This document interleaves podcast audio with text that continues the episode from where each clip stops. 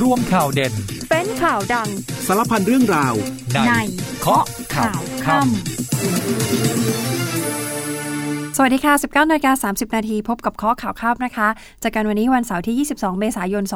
2566 ค่ะ วันนี้ติดตามข่าวสารกับดิฉันอัมพิกาชวนปรีชา เราจะกันเป็นประจำ ทุ่มครึ่งถึง 2 ทุ่มโดยประมาณผ่านทางสถานีวิทยุในเครือกองทัพบกนะคะ อีกหนึ่งช่องทางผ่านทางเพจ Facebook เคาะข่าวค่ำค่ะ กดไลค์ กดแชร์ คอมเมนต์ ทักทายได้เลยนะคะ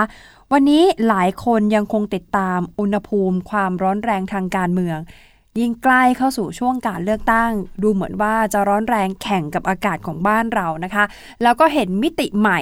ของการลงพื้นที่พบปะกับพี่น้องประชาชนอยู่เรื่อยๆ อย่างวันนี้พลเอกประวิตยวงสุวรรณนี่แท็กทีม ผู้บริหารของพรรคพลังประชารัฐ เปิดมิติใหม่ค่ะขึ้นรถไฟ ปักหมุดไปเมืองย่าโม ไปร่วมเวทีปราศัยใหญ่ไปพบปะกับ พี่น้องชาวโคราชนะคะ ที่ค่ำนี้เดี๋ยวรอติดตามบรรยากาศด้วย ส่วนหลายพักการเมืองก็ลงพื้นที่อย่างคึกคักเหมือนกันนะคะ นายกเองก็บอกแล้วว่าเดี๋ยวสัปดาห์หน้าปักหมุดลงใต้ไปพบปะกับพี่น้องประชาชนอย่างแน่นอน ขณะที่เรื่องของการเกณฑ์ทหาร ผ่านพ้นไปเรียบร้อยแล้วนะคะ กองทัพบกนี่ออกมาขอบคุณชายไทย ที่ให้ความสนใจสมัครเป็นทหารกว่า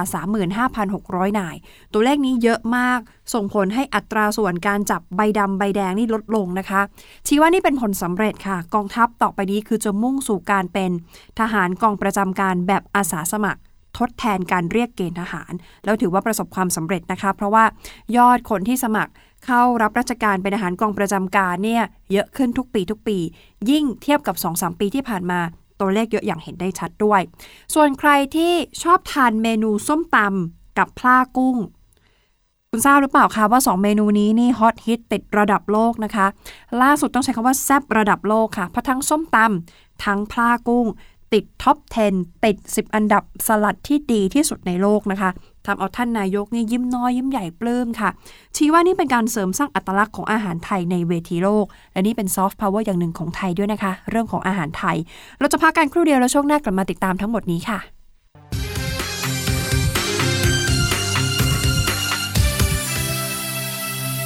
กลับมาช่วงแรกของข้อข่าวข้ามจริงๆ อยากจะเริ่มที่สถานการณ์ทางการเมืองนะคะ แต่ว่าช่วงนี้ยังคงต้องเตือนกันเรื่องของฟ้าฝนนะคะ เพราะว่าทางกรมอุตุนิยมวิทยานี่ออกประกาศเตือนประชาชน บริเวณภาคตะวันออกกับภาคอีสาน ให้ระมัดระวังอันตรายจากพายุฤดูร้อน 23-26 เมษายนนี้เท่ากับว่าเริ่มตั้งแต่วันพรุ่งนี้แล้วยาวไปจนถึงวันอาทิตย์จนถึงวันพุธนะคะ กลางสัปดาห์ วันอาทิตย์จนถึงพุธเนี่ยระมัดระวังพายุฤดูร้อน ภาคอีสานกับภาคตะวันออก สิ่งที่ท่านจะเจอคือฝนฟ้าขนองแน่ ๆ และฟ้าผ่าต้องระมัดระวัง เพราะฉะนั้นต้องหลีกเลี่ยง การอยู่ในที่โล่งแจ้ง ใต้ต้นไม้ใหญ่หรือสิ่งปลูกสร้างที่ไม่แข็งแรง และพี่น้องเกษตรกรคะควรป้องกันเรื่องของผลผลิตเสียหายด้วยนะคะ อย่างเมื่อช่วงเย็นที่ผ่านมาจริง ๆ มีรายงานว่าเกิดพายุฝนเป็นฝนลูกเห็บตกที่บริเวณบ้านผาหมอน ที่ดอยอินทนนท์ที่เชียงใหม่นะคะ ตอนนี้ก็กำลังเร่งสำรวจความเสียหายด้วยเบื้องต้นพบว่ามีแปลงเกษตรกรรมที่อยู่บนพื้นที่สูง เป็นผักผลไม้แล้วก็ไม้ดอกเนี่ยค่ะ ได้รับความเสียหายนะคะ ทั้งที่แม่ห้องสอนทั้งที่เชียงใหม่ แล้วก็ตอนนี้เกิดพายุฝนลูกเห็บตกอยู่หลายพื้นที่ ก็ใครที่ติดตามข้อข่าวข้ามอยู่พื้นที่ไหนสภาพอากาศเป็นอย่างไร ส่งมาบอกเรากันได้นะคะ จะได้แจ้งเตือนคุณผู้ฟังที่อยู่ในพื้นที่อื่น ๆ ด้วยเช่นเดียวกันรวมถึง ใครที่กำลังวางแผนจะไปเที่ยวจะได้ระมัดระวังด้วยนะคะเอาละค่ะกลับมาที่เรื่องของสถานการณ์ทางการเมืองค่ะ เรียกว่าตอนนี้นี่ร้อนแรงอุณหภูมิทางการเมืองนี่ร้อนแข่งกับอากาศของบ้านเรานะคะ หลายพัก ลงพื้นที่หาเสียงพบปะพี่น้องประชาชนอย่างคึกคัก ต่างก็เร่งโชว์ผลงาน โชว์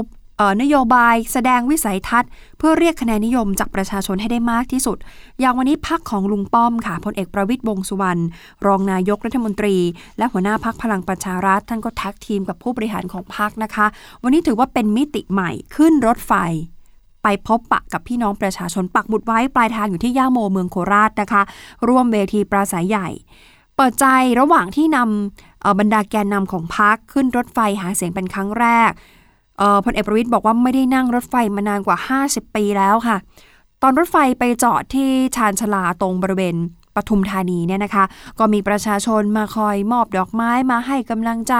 แล้วก็บอกขอให้สู้ๆ ขอให้เป็นนายกรัฐมนตรีคนต่อไป ซึ่งพลเอกประวิตยเองท่านก็เปิดใจกับผู้สื่อข่าวนะคะ บอกว่าการนั่งรถไฟครั้งนี้ทำให้ท่านได้เห็นถึงวิถีชีวิตของประชาชนพักเองก็มีนโยบายที่จะพัฒนาภาคอีสาน เพิ่มศักยภาพเรื่องของอุตสาหกรรมยานยนต์ ช่วยงานในภาคอีสาน ช่วยให้เด็กอาชีวะมีงานทำเรียกว่าอีสานประชารัฐ บอกว่าจะทำอีสานประชารัฐให้ได้ก่อน แล้วจะเชื่อมโยงต่อไป ถ้าเชื่อมโยงไปถึงฝั่งกาญจนบุรีได้ ยิ่งทำให้ภาคอีสานเกิดความเจริญมากยิ่งขึ้น ส่วนพื้นที่โคราชเองก็จะไปช่วยผู้สมัครหาเสียงในวันนี้ด้วยนะคะ ถามว่าตั้งเป้าไหม ว่าจะต้องได้สสเท่าไหร่ เรื่องนี้พลเอกประวิทย์บอกว่าเดี๋ยวขอให้ไปถามคุณวิรัตคุณวิรัตนี่รองหัวหน้าพักนะคะ เพราะว่าคุณวิรัตเนี่ยท่านก็เป็นขุนพลในพื้นที่ด้วยว่าจะได้เท่าไหร่ แต่ว่าคุณสันติพร้อมพัฒน์ รัฐมนตรีช่วยว่าการกระทรวงการคลัง แล้วก็เป็นเลขาธิการของพักเนี่ยบอกว่าต้องการ 16 ที่นั่งขึ้นไปค่ะนี่พูดขึ้นมานะคะ ส่วนตั้งเป้าว่าจะได้สสมากที่สุดในภาคอีสานหรือไม่ เรื่องนี้พลเอกประวิตยบอกว่าจริง ๆ ก็อยากได้นะครับ แต่ไม่รู้ว่าจะได้หรือเปล่า ก็อยากให้พี่น้องชาวอีสานเลือกเพื่อให้ได้ชนะเป็นที่หนึ่งส่วนจะได้เป็นนายกด้วยหรือไม่เป็นเรื่องของสภาที่จะเลือกกันต่อไป ทีนี้มันจะมีอีกเรื่องหนึ่งค่ะคุณผู้ฟังคือก่อนหน้านี้ ทาง ที่ปรึกษาหัวหน้าครอบครัวเพื่อไทย ก็คือคุณเศรษฐาทวีสินนะคะ ออกมาประกาศว่าจะไม่จับมือกับพักรวมไทยสร้างชาติ และพักพลังประชารัฐ เรื่องนี้พลเอกประวิตยบอกว่าไม่เป็นไร ก็ว่ากันไป ก็ไม่ได้ประกาศตัวว่าจะจับมือกับใครเหมือนกัน การประกาศเนี่ยประกาศอย่างเดียวคือจะก้าวข้ามความขัดแย้ง คือการอยู่ร่วมกันทำงานร่วมกัน โดยเฉพาะงานทางการเมืองก็อยากจะให้ประเทศเป็นหนึ่งเดียวกัน แนวทางการก้าวข้ามความขัดแย้ง คือต้องให้ทุกคนอยู่ร่วมกันทำให้แผ่นดินเกิดความเจริญแต่ต้องมีความร่วมมือกัน บรรยากาศทางการเมืองขณะนี้ก็เอื้อให้ก้าวข้ามความขัดแย้ง ประเทศก็มีหลายฝ่าย แต่ก็ยังรวมกันได้ สร้างความเจริญได้ เราต้องทำให้รู้ว่าคนไทยต้องตอบแทนคุณแผ่นดิน ส่วนอีกเรื่องหนึ่งที่หลายคนจับตามองก็คือคำสั่งที่ให้ปปชด้วยนะคะ ที่บอกว่าคดียืมนาฬิกาของตนเอง พลเอกประวิทยยอมรับบอกว่าไม่เป็นไรหรอกหลังจากที่ศาลปกครองบอกให้ปปชเปิดเผยคดีนี้ ท่านก็บอกว่าอยากให้เปิดมานานแล้ว เรื่องนี้ไม่กระทบกับเรื่องของการเมือง เพราะว่าไม่ได้เอาของใครมา แค่ยืม ยืมแล้วก็คืนเขาไป ก็วันนี้ก็เป็นความเคลื่อนไหวนะคะ ทางฝากฝั่งของพรรคพลังประชารัฐ ที่วันนี้ก็นั่งรถไฟลงพื้นที่ หาเสียงพบปะกับพี่น้องประชาชน แล้วก็ยังออกมาเคลียร์นะคะ เรื่องของการไม่จับมือ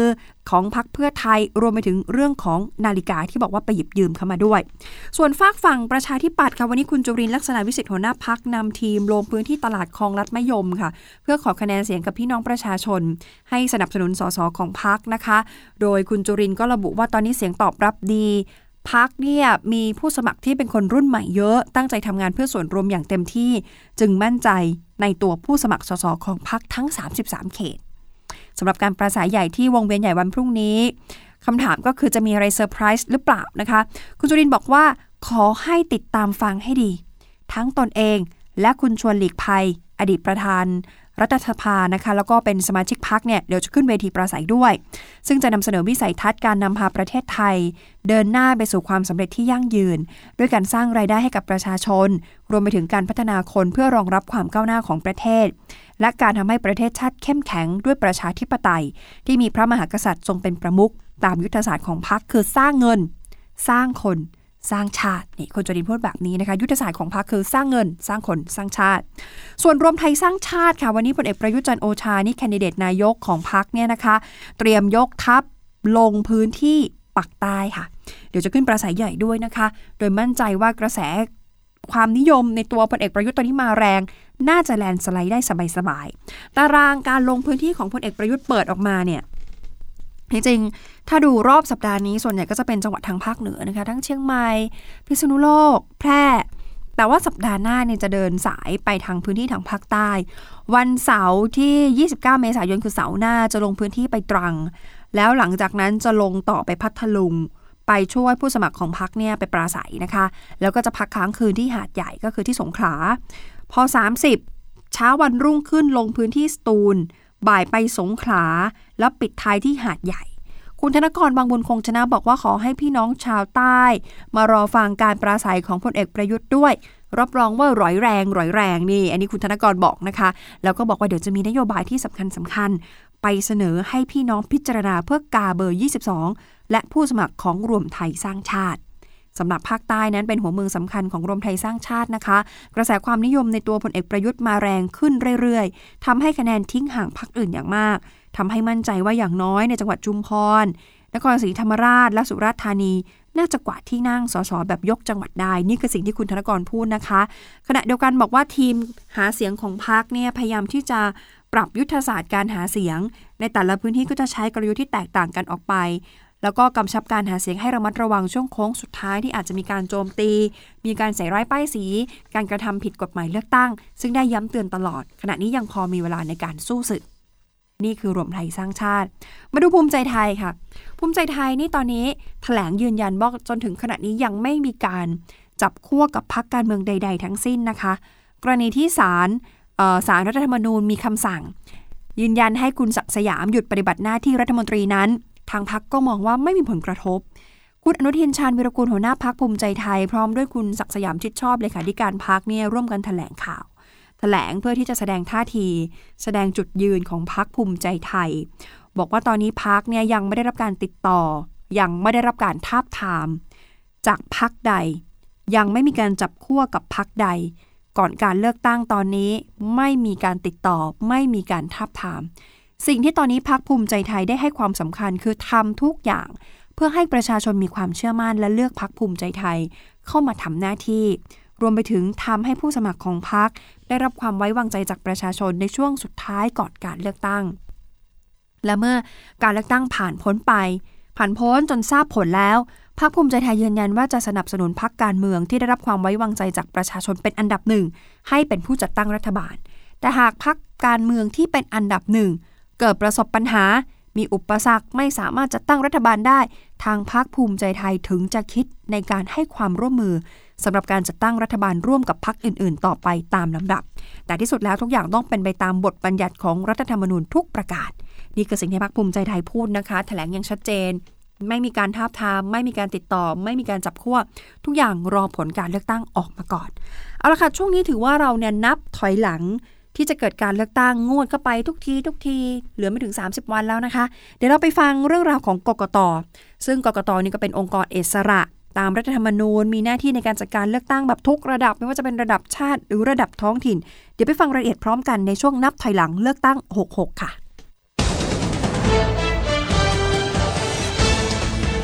นับถอยหลังเลือกตั้ง 66คณะกรรมการการเลือกตั้งหรือกกตเป็นองค์กรอิสระตามรัฐธรรมนูญ มีหน้าที่จัดการเลือกตั้งทุกระดับทั้งระดับชาติระดับท้องถิ่น รัฐธรรมนูญฉบับปัจจุบันกำหนดให้มีกกต 7 คน โดย 5 คนมาจากการสรรหา โดยคณะกรรมการสรรหา อีก 2 คนมาจากการคัดเลือกของที่ประชุมใหญ่ศาลฎีกา แล้วเสนอให้ที่ประชุมวุฒิสภาพิจารณาให้ความเห็นชอบ โดยมีวาระดำรงตำแหน่งคราวละ 7 ปี สามารถดำรงตำแหน่งได้วาระเดียวปัจจุบันมีกกต 6 คน เนื่องจากนายธวัชชัยเทิดเผ่าไทยมีอายุครบ 70 ปีทำให้ต้องพ้นจากตำแหน่ง โดยทั้ง 6 คนประกอบด้วยนายอิทธิพรบุญประคองประธานกกตส่วนกกตอีก 5 คนประกอบด้วยนายสันทัศน์สิริอนันต์ไพบูลย์นายฉัดชัยจันทรายศรีนายประกรณ์มหันนบนายเลิศวิโรธโกวัฒนะ และนายทิติเชษนุชนาธ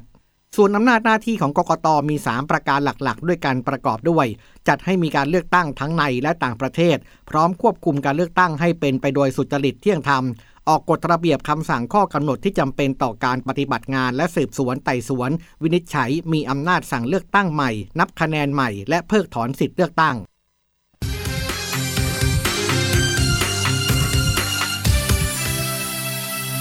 คุณผู้ฟังขากลับมาช่วงนี้ขอประชาสัมพันธ์นิดเดียวนะคะ ช่วงนี้หลายคน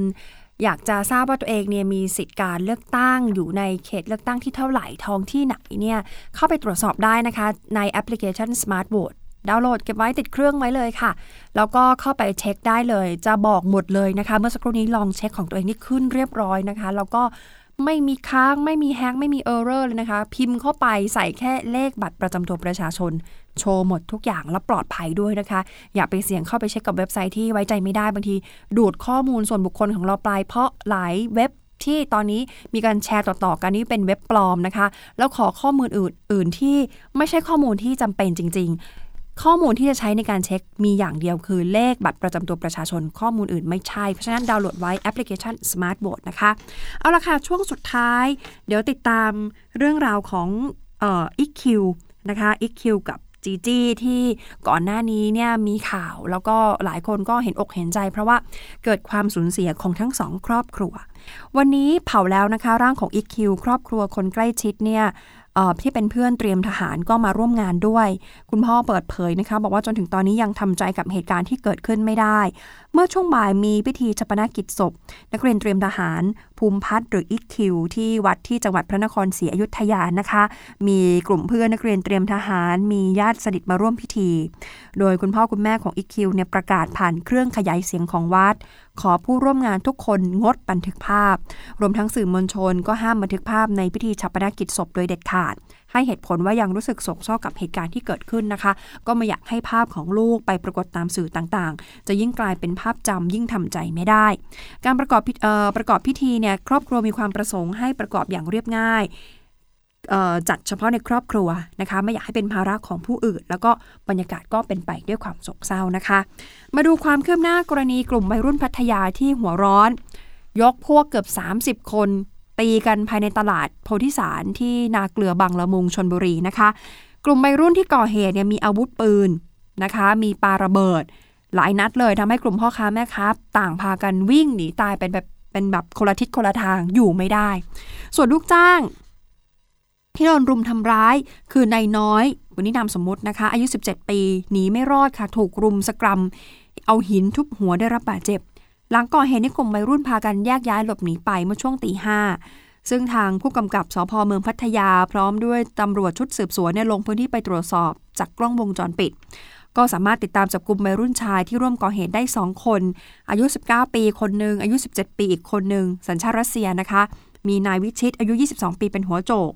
พาพวกยกไปก่อเหตุ ประเด็นที่หลายคนสงสัยว่าเอ๊ะทะเลาะอะไรกันยกพวกมาเกือบ 30 คนบุกไปทำร้ายคู่อริที่ตลาดเนี่ย ประเด็นมาจากการเล่นน้ำสงกรานค่ะ บอกช่วงนั้นไปเล่นน้ำในประเพณีวันไหล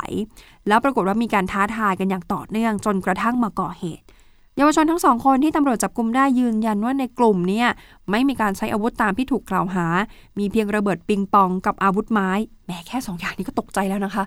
ระเบิดปิงปองกับอาวุธไม้นี่ก็ไม่ธรรมดาแล้วนะคะเบื้องต้นเจ้าหน้าที่ก็ควบคุมตัวเยาวชนทั้งสองคน ส่งพนักงานสอบสวนดำเนินคดีข้อหาทำร้ายร่างกาย แล้วก็ทำประวัติ ทำการตรวจยึดรถจักรยานยนต์ไว้สองคัน เพื่อดำเนินการขยายผล จับกลุ่มกลุ่มผู้ก่อเหตุเพิ่มเติมต่อไปนะคะ นี่ต้องเตือนกันวัยรุ่นอย่าตีกันเลยค่ะ ตีกันแล้วก็ได้รับความเดือดร้อน ตัวเราเองก็บาดเจ็บนะคะ คนที่อยู่ในละแวกนั้นก็ตกอกตกใจ พลอยที่จะโดนลูกหลงไปด้วยต้องระมัดระวังนะคะ กองทัพออกมาสรุปยอด ชายไทยที่สมัครใจเป็นทหาร เปิดรับสมัครตั้งแต่ 1 ถึง 20 เมษายนที่ผ่านมานะคะ มีทั้งปริญญาตรี มีทั้งปริญญาโท มีทั้งที่สมัครออนไลน์ด้วย ตัวเลขเนี่ยมากกว่าปี 2564 และปี 2565 มากเป็น 2 เท่าทำให้ตอนนี้ยอดเกณฑ์อาหารที่ต้องจับใบดำใบแดงนี่ลดลงเลยนะคะ กองทัพบบกขอขอบคุณชายไทย สมัครเป็นอาหารถึง 35,617 นาย ส่งผลให้อัตราส่วนการจับใบดำใบแดงนี่ลดลง ทางด้านพลตรีหญิงสิริจันทร์งาทองรองโฆษกกองทัพบบกออกมาเปิดเผยนะคะ บอกนี่คือความสำเร็จค่ะ ความสำเร็จของกองทัพที่จะมุ่งสู่ทหารกองประจำการอาสาสมัคร ทดแทนการเรียกเกณฑ์ทหาร กองทัพบกขอขอบคุณชายไทยที่มีความรับผิดชอบ และให้ความร่วมมือเข้ารับการตรวจเลือก รวมทั้งเจ้าหน้าที่และส่วนราชการที่ให้การสนับสนุนทุกพื้นที่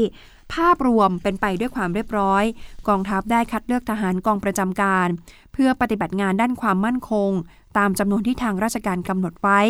ผู้ที่ผ่านการคัดเลือกและผู้ที่สมัครเป็นทหารปีนี้ เป็นชายไทยจากหลากหลายอาชีพ ที่มาสมัครเป็นทหารสูงถึง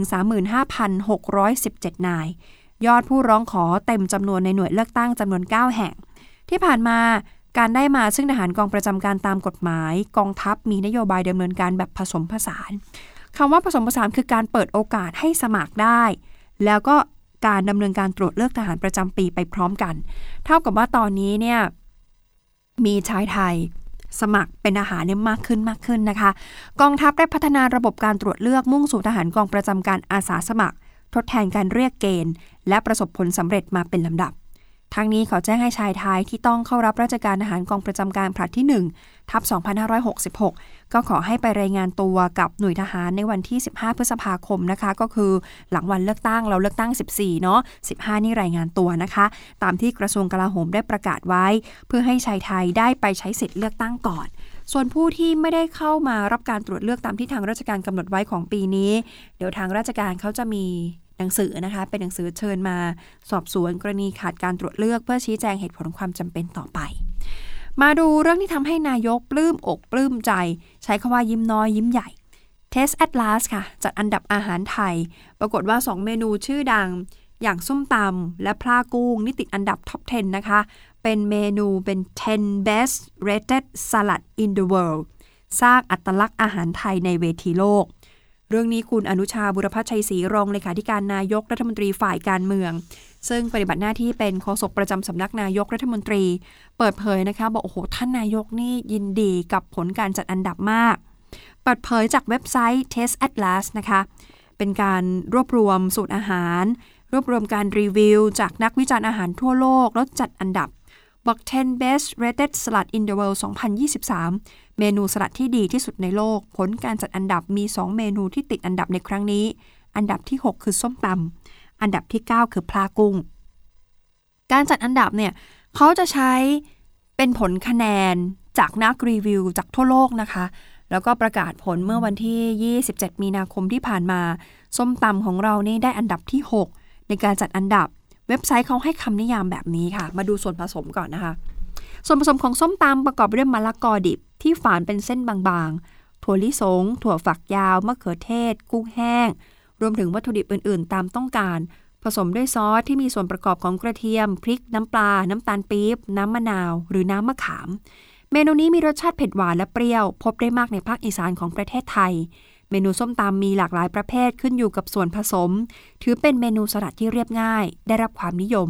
และเป็นเมนูที่มีในร้านอาหารไทยทั่วโลก โดยรับประทานเป็นอาหารจานหลัก กินเป็นกับข้าว หรือรับประทานร่วมกับอาหารโปรตีนชนิดอื่น ๆ ได้นี่คือส้มตำที่เขาให้คำนิยามเอาไว้นะคะ มาดูพลากุ้งพลากุ้งนี่ได้อันดับที่ 9 ค่ะ